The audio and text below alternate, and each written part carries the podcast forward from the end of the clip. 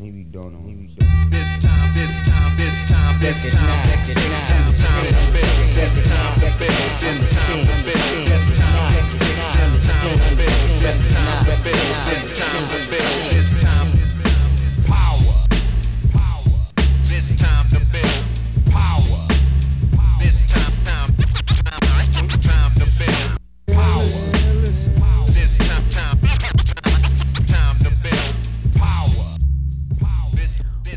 What's up, everybody? I'm your host, Kris Hampton, And this is Nate Drolet. and together we form Tiger and Steve Williams. Wow, I, man, uh, it's not my day. Really- when when really was should- your day? Oh man, I uh, oh we went back through these. Hold on, I got one.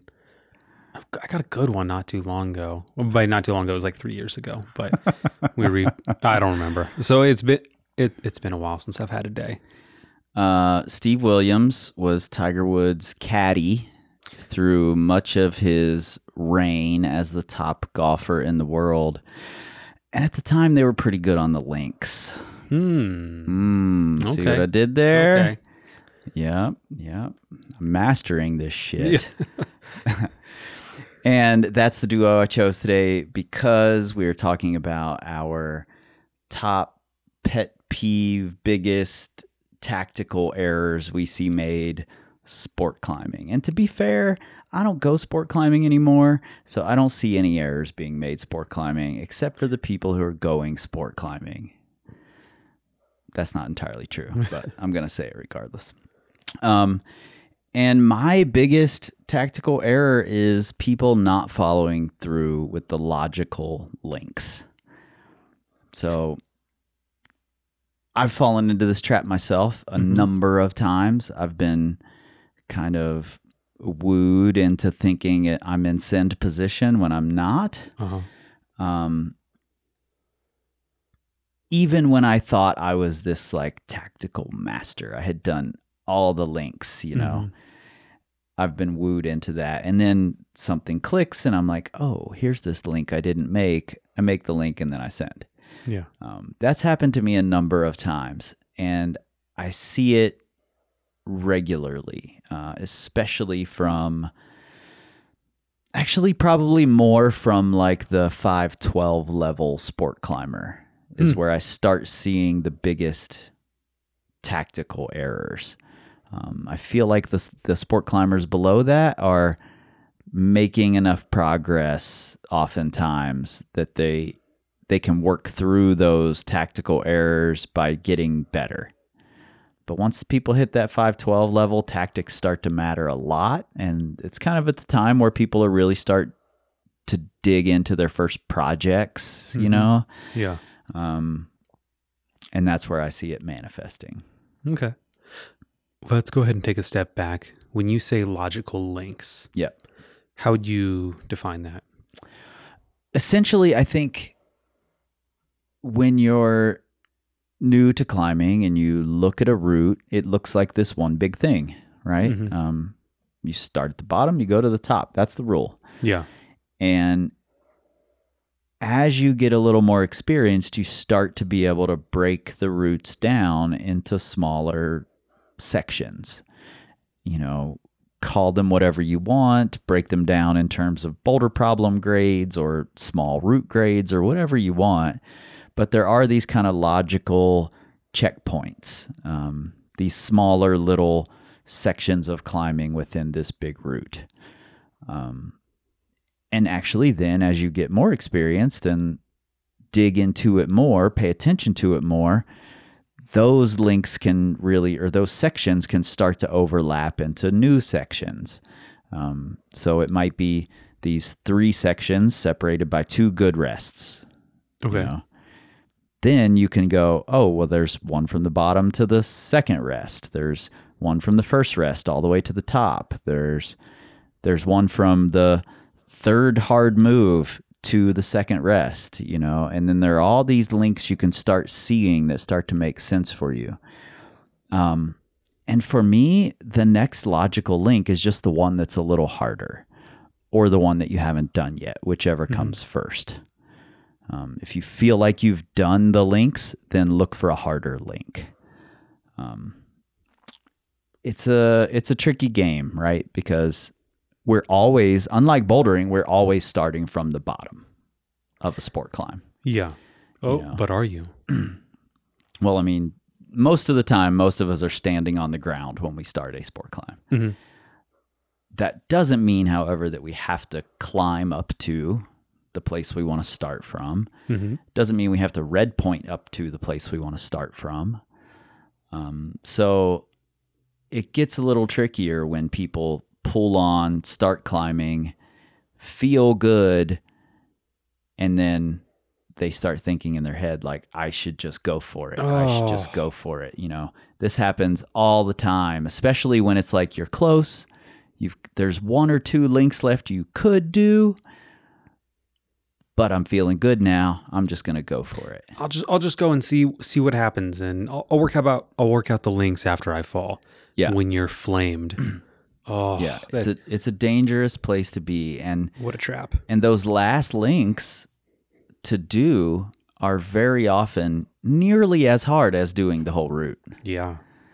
which makes it even tougher to convince yourself to, you know, air quotes here, waste that energy that it's going to take to do that link. hmm Yeah, that's that's a really big one. Um, yeah, being like, oh, I'll just give it a red point, go fall, and then I'll worry about links after. Yeah. because then you're tired. Like you've, you know, you've essentially also reduced the amount of times you can try that route that day. Because sometimes going up and doing links, you can save a lot of energy.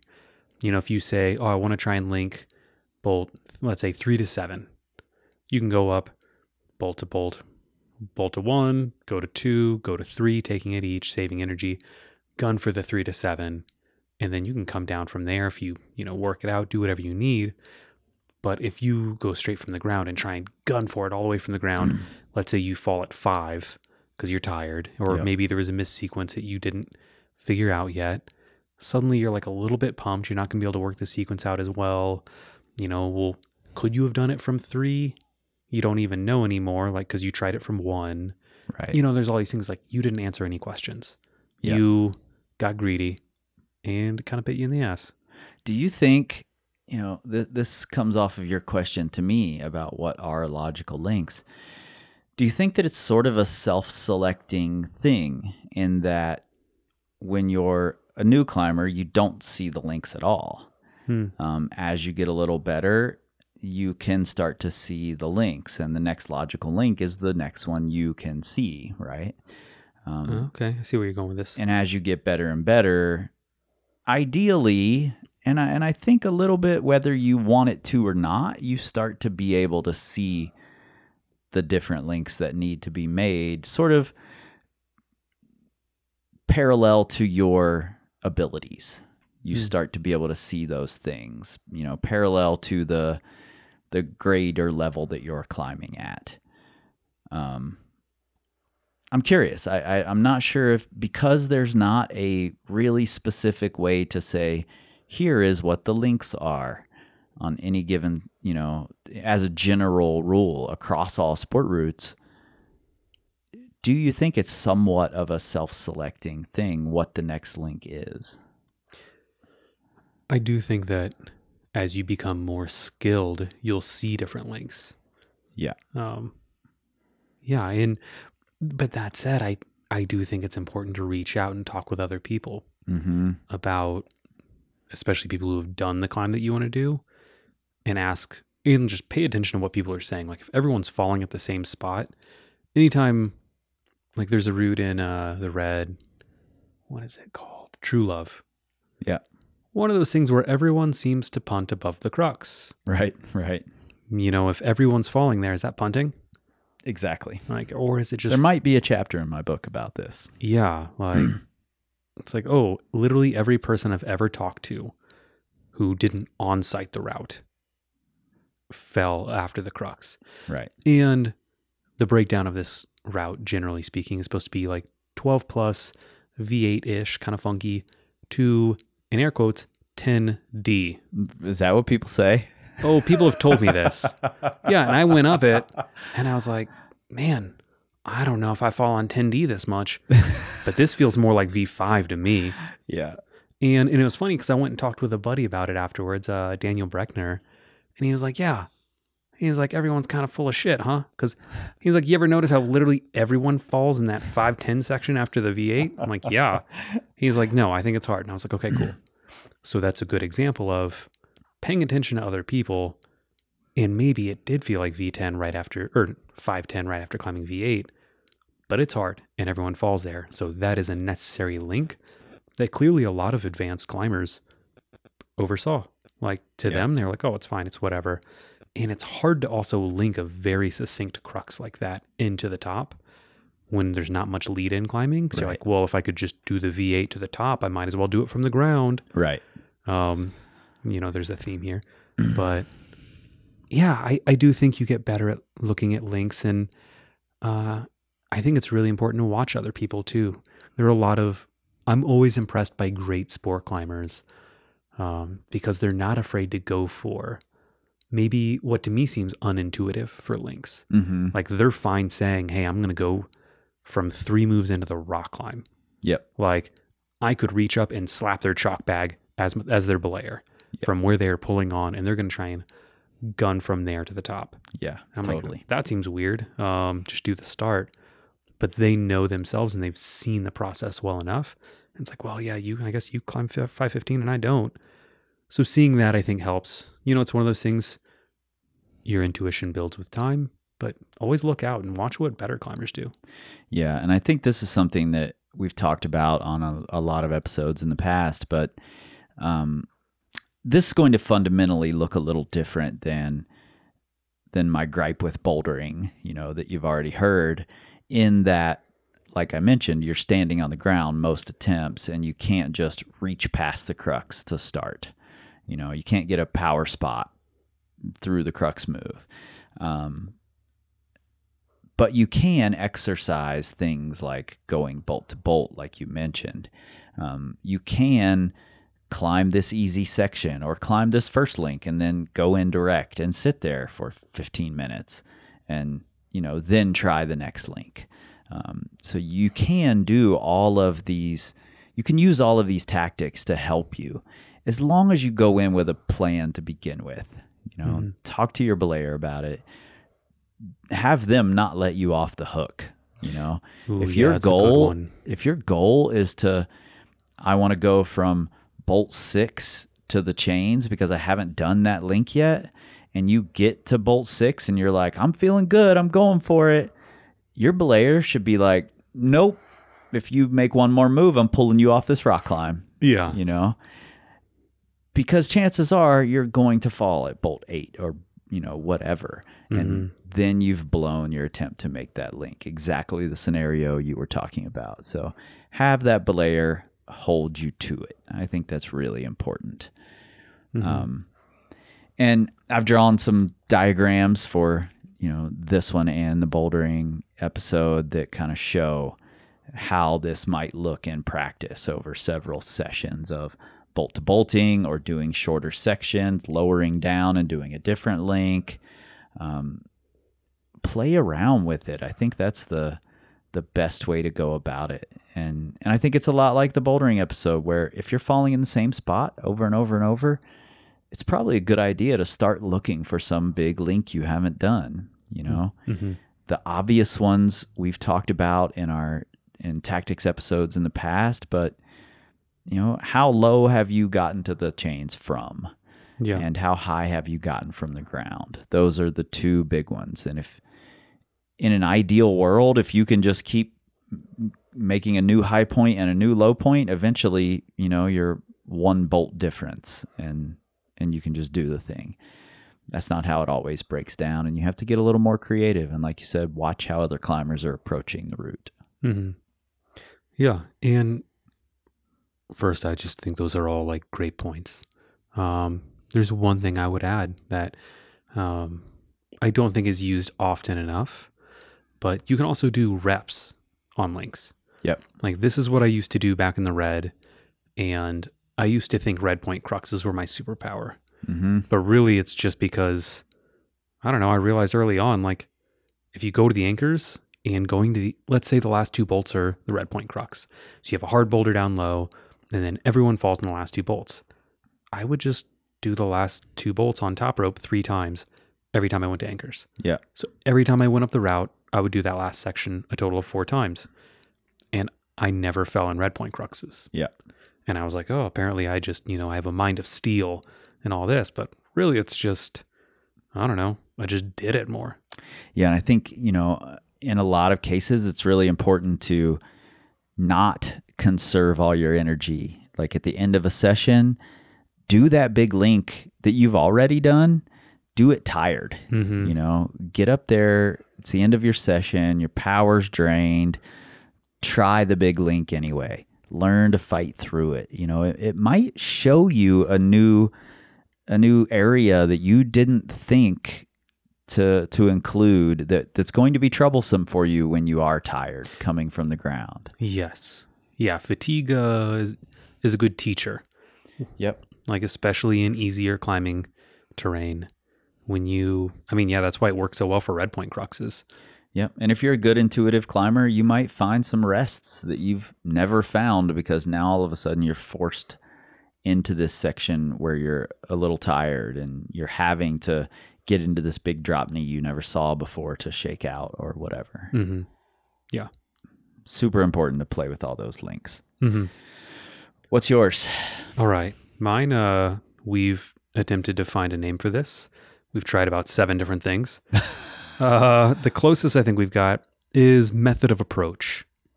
So what i mean by this is how many different ways do you try rock climbs? This is on sighting flashing second go Mm. sends trying to send it in a day you know maybe trying to send it in in three to five sessions. Is this a season long project? All of these different things. Right. What most people end up doing is they settle into one to two. Yep. You know, maybe they've got their, like a lot of people like a second go send and maybe a project. And I think, uh, I think their second go sends tend to be a little bit on the comfier side. Totally. You know, it's more like, oh, I'm going to project this 13C, but I'm going to second go this 12A. Right. Something you maybe could have on-sighted. Yes. Like I know a lot of amazing projectors who can see things through for seasons, man, who climb up to 13 plus, who are terrified of trying to on-site 11 plus rock climbing. Right. Like Yep. they're just like, oh, well, that might blow my day. It's like, well, it shouldn't. Mm-hmm. Like you, and yeah, I mean, it to me, it's such a fun opportunity for growth too. Like I remember when I was breaking into 512 and I was like, okay, well, if I want, like, there's this general rule of thumb that works shockingly well in rock climbing that is whatever you on site, like your on site grade and your hard red point project grade should be one number grade apart. Yeah. Um, it works really well. It does. It's just it very- shocks me regularly how well it works. Yeah, like it it's just kind of held true. So, let's say if you want to consistently climb 12A, in my mind I was like, well, if I can consistently on site 11A, then that's the one number gap, that'll work. And same thing, like when I wanted to go to 12B, I was like, well, let's spend some time trying to, you know, first it was like I want to flash an 11B. So I'd have, you know, my friend tell me whatever the beta was and it's like, okay, let's on-site it. And then, you know, and then it's like, oh, okay, like in my mind I can now climb 12B but I'd also mix in like my favorite way to do it. I would start with on-sighting because that was a good way just to have fun, see a lot of climbs. You do more pitches, Mhm. new, more new things. Um, you're seeing a lot more new movement, uh, new styles, stuff like that. And then once I would get tired of that, I'd be like, well, I want to try something harder. So maybe then it's a second go sends. You're a little more tactical. Um, and then you do that and you're like, oh, cool. I've leveled up a little bit from that on sighting, but I want something harder. So then it's okay. How hard can I climb something in a day? Yeah. And then, you know, it's like, oh, well, suddenly, like, I'm climbing, you know, 12 minus in a day. Cool. Well, let's level that up. And then you just keep going. And for me, it would keep going until, okay, I've got a hard project. I've now tried this. I sent it after, let's say, six days of work, seven days of work. And then for me, it's like, well, maybe I'll pick another one, or I'm going to go back to on sighting or, or I'll just mix these other days in. and it keeps things fresh. Um, and you can learn so much from these different styles, Yeah. these different methods of approach. I'm going to keep saying it and hoping that sticks because I still don't like the phrase, but we'll find something. Yeah, if you if you have a better word for this, post it on the Instagram post about this Yeah. about this episode. But this is what I see people drop the ball on a lot. They find Yeah. they find their comfort zone. Maybe that's going out and just day cragging and they on site or do an easy second go send, or maybe they only make a project. But it's rare that you see people really cover all the bases who don't also climb really well. Yeah, it's it's really interesting too how much this can like how it can become dogma for people. Um, I hear so many people like totally down projecting because Hmm. You know for whatever reason they've decided that on-siting or doing things second or third try is like the ultimate way to engage with rock climbing. And they're just like projecting is stupid. I don't want to spend that much time on a route. It has nothing to teach me. I just do things quickly. Mhm. you know not true at all. It has a lot to teach you.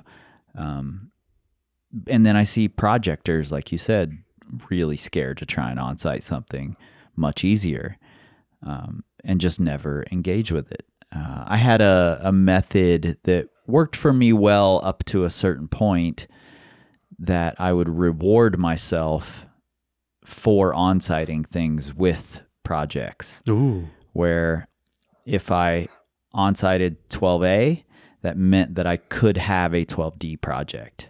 Oh, You know, it was always okay. three three letter grades was the span for me at the time. Mhm. Um, and once I on-sited two 12As, I could have two 12D projects. once I on-sited three 12As, 12D was open for me, Oh, and I could I could try as many as I wanted, sample whatever I wanted. interesting. Um, and that worked for me in the red and in climbing in the new a bit, um, up to about on-siting 12C or maybe even 12D. And then I was sort of running out of things to try because I had overlapped where I started, yeah. you know? Um, and then I was like, oh, I'm going to start on these bigger projects, the really hard things for me. And I'm going to have these mini projects hmm so I found ways to interact with a lot of them. Failed on-site attempts would essentially, you know, not technically, I couldn't log it on my 8A this way, but it would essentially become a second go send some other day down the road where I would go back up the route with the purpose of trying to send it next try. Yeah. Um, so technically, you'd send it third go. yeah, exactly. yeah. I would be exercising it like a second go send, and and then that led into the fun of oh let's try some harder second go sends, you know, Yeah. almost always while also trying some big major project. Hmm Um, but I really like playing at the ends of that spectrum of if I'm projecting, I also want to be on siting. You know, Yeah. just feels good to me. It keeps you sharp. It does. Man, I I love it. I if I could only pick one. Ooh, question. If you could only pick one method of approach, um, what would it be? Bouldering. No, I'm just kidding. Get out of here. Um, Off with. If I could only pick one method of approaching sport climbs, it would probably be for me mini projecting. Oh, it's a good one. It's so fun. Yeah. I think that would be it for me. What would your ancillary one be? Let's say you spend 60% there and you get 30% on another. I do really love on-siting. If I would never run out of routes to try an on-site, Uh-huh. it would be on-site. Oh yeah, that's yeah, that's exactly what I was thinking in my head. Man, I hmm, I think I might actually do the same. Like on-siting for me is just as fun as rock climbing gets. It's so fun. Um, It's so fun to be able to switch into that mode where you're just going for it. You've you've got no doubt in your mind that the next hold is good, that you're doing the thing, you're just executing these like visions that you're having as you're doing it. It's it's so much fun. yeah. Um, but yeah, mini projecting is fun. Um, oh, I guess I'll. Yeah, I think I'd probably do the same. You know, let's say a mini project being a three to five day project and then on sighting. with the caveat that I never run out of on sites. Yeah. Um, Why would you choose mini projecting over like mega proj? I've never really enjoyed mega projecting. Hmm.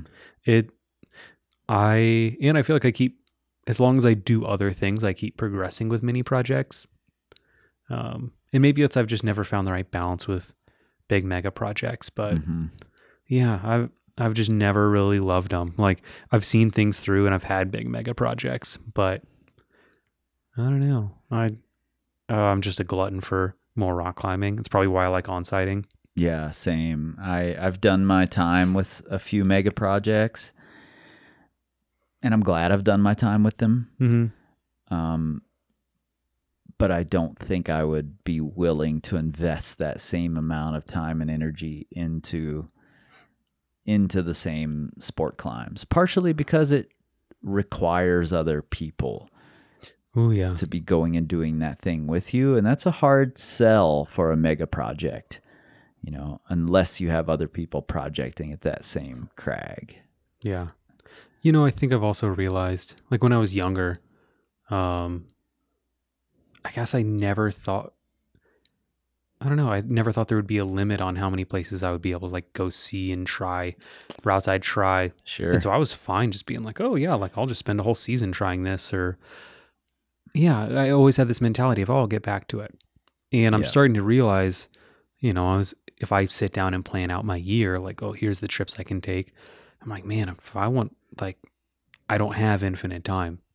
Like so I think that also is something that appeals to me why mini projecting appeals more is you know, I have the ability to travel some yeah. and I would much rather go see more things and you know still get to sink my teeth into something hard and that's going to keep me up at night but not Mhm. so much that it's going to keep me away from getting to experience new places or new routes Yeah, and I think if we look at the pros, you know, the best sport climbers, if we look at Ondra and Siegrist, say, they are very well versed at both on-sighting and projecting at several different lengths.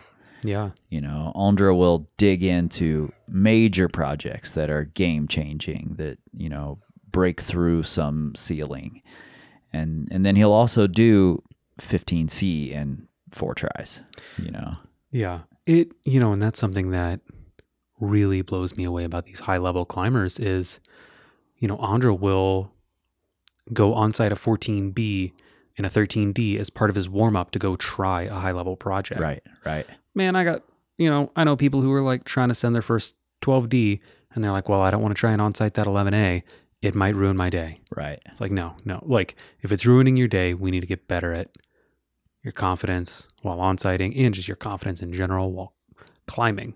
Yeah. Not even just on sighting. Like, this isn't going to ruin anything. Um, I remember Sasha DiGiulian years ago was climbing in Spain and she had a day where just a single day, I want to say she on sighted like two 13Cs, sent a 14B, and then on sighted a 13D and red pointed a 13B after. Right. And I was like, who even tries that? Who? Like, you let's take a number off of all of those and put me in the, her shoes. I'm not trying that many things. Like Right. I don't even remember what it was, but it was something just absurd like that. Like, wait, you you on-sighted hard, then you went to your project and you did your project, and then you like did a second project, and then you went and on-sighted afterwards because that wasn't enough. right. Like, and then you second go send another like I mean a moderate 8A afterwards. But Yeah. yeah, it's- it's not a coincidence that these people are the best climbers and and they're engaging in things this way. yeah, You know, if you're if you're a person who's stuck in I only on site or I only project, you know, maybe look around and see that all of the best climbers are are making all of the different types of approaches. Yeah, and look outside of your close community too. Yeah. Like, you know, good example, I went to rifle the first time I ever went. I uh it was actually 8 years ago. I hurt a finger here pulling on pockets, went to rifle and found I could climb like 512 without much pain. Um and there weren't pockets there, so it was helpful. And I think I climbed like 35 512s. I was there for just a couple weeks, but I was just was like, I'm going to try an on-site 512 here. Like really went after it. And if not, I'm going to do it in a few goes. And I want to climb as much as possible, really learn this style. And it blew me away. At the end of my trip, I was talking with some locals who, you know, had been climbing there 10 plus years, like some much longer. And they're asking me what I was climbing on. And for some of them, I had climbed more 512s in my first trip in like three weeks. They had, they had climbed, you know, they had climbed a few when they first were 512 climbers. And then they immediately jumped to projecting 513 Right. but they were like, "Oh, I haven't done any of those." Like, you know, it and it blew me away. I was like, "Well, you're surrounded by amazing climbs. Do all of them." Like, I know people here project, but there's so much to do and learn from.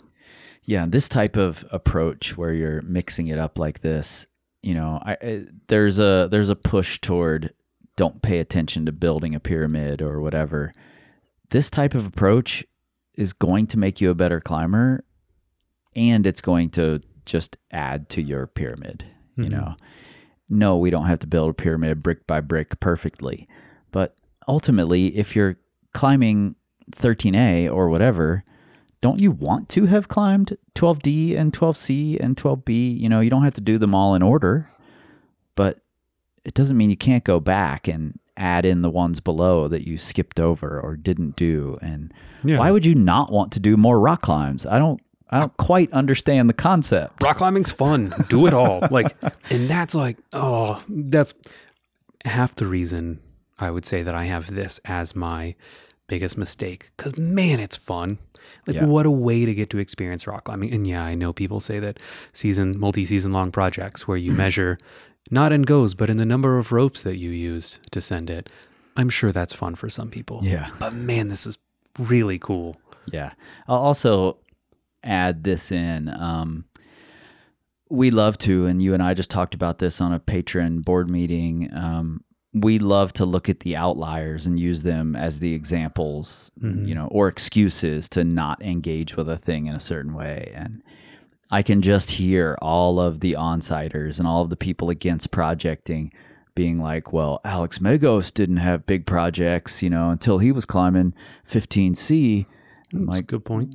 well, you're not climbing 15C, but you have been stuck at 13A for a long time.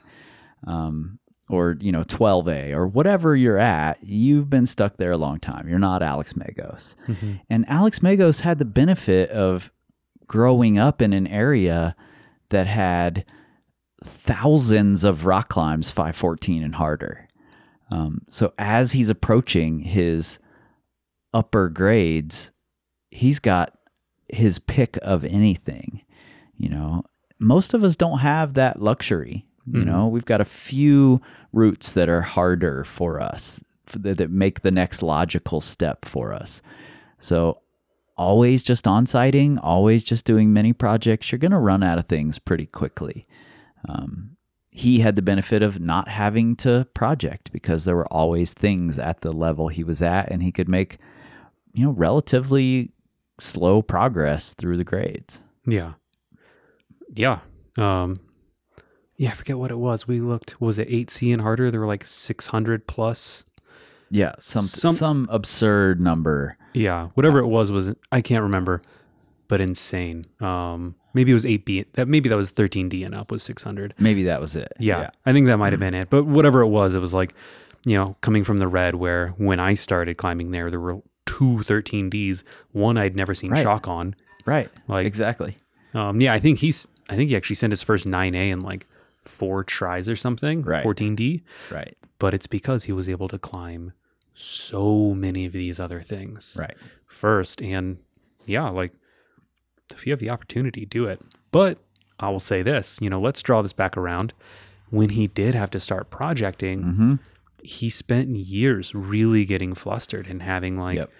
You know, a lot of issues with it. And I, I thought it was actually really cool that he was so public about it. Same. But he was like, man, I never got shut down before. Like, I got to do everything so quick that now that I'm actually projecting, this is frustrating. I get really upset. Like, this is a hard process for me. You know, both him and his coaches have talked about it. Um, so, yeah, I mean, he's obviously an outlier and elite level, but it came around to him either way, like not knowing how to project. Yeah, totally. All right. Uh, any more from you on there?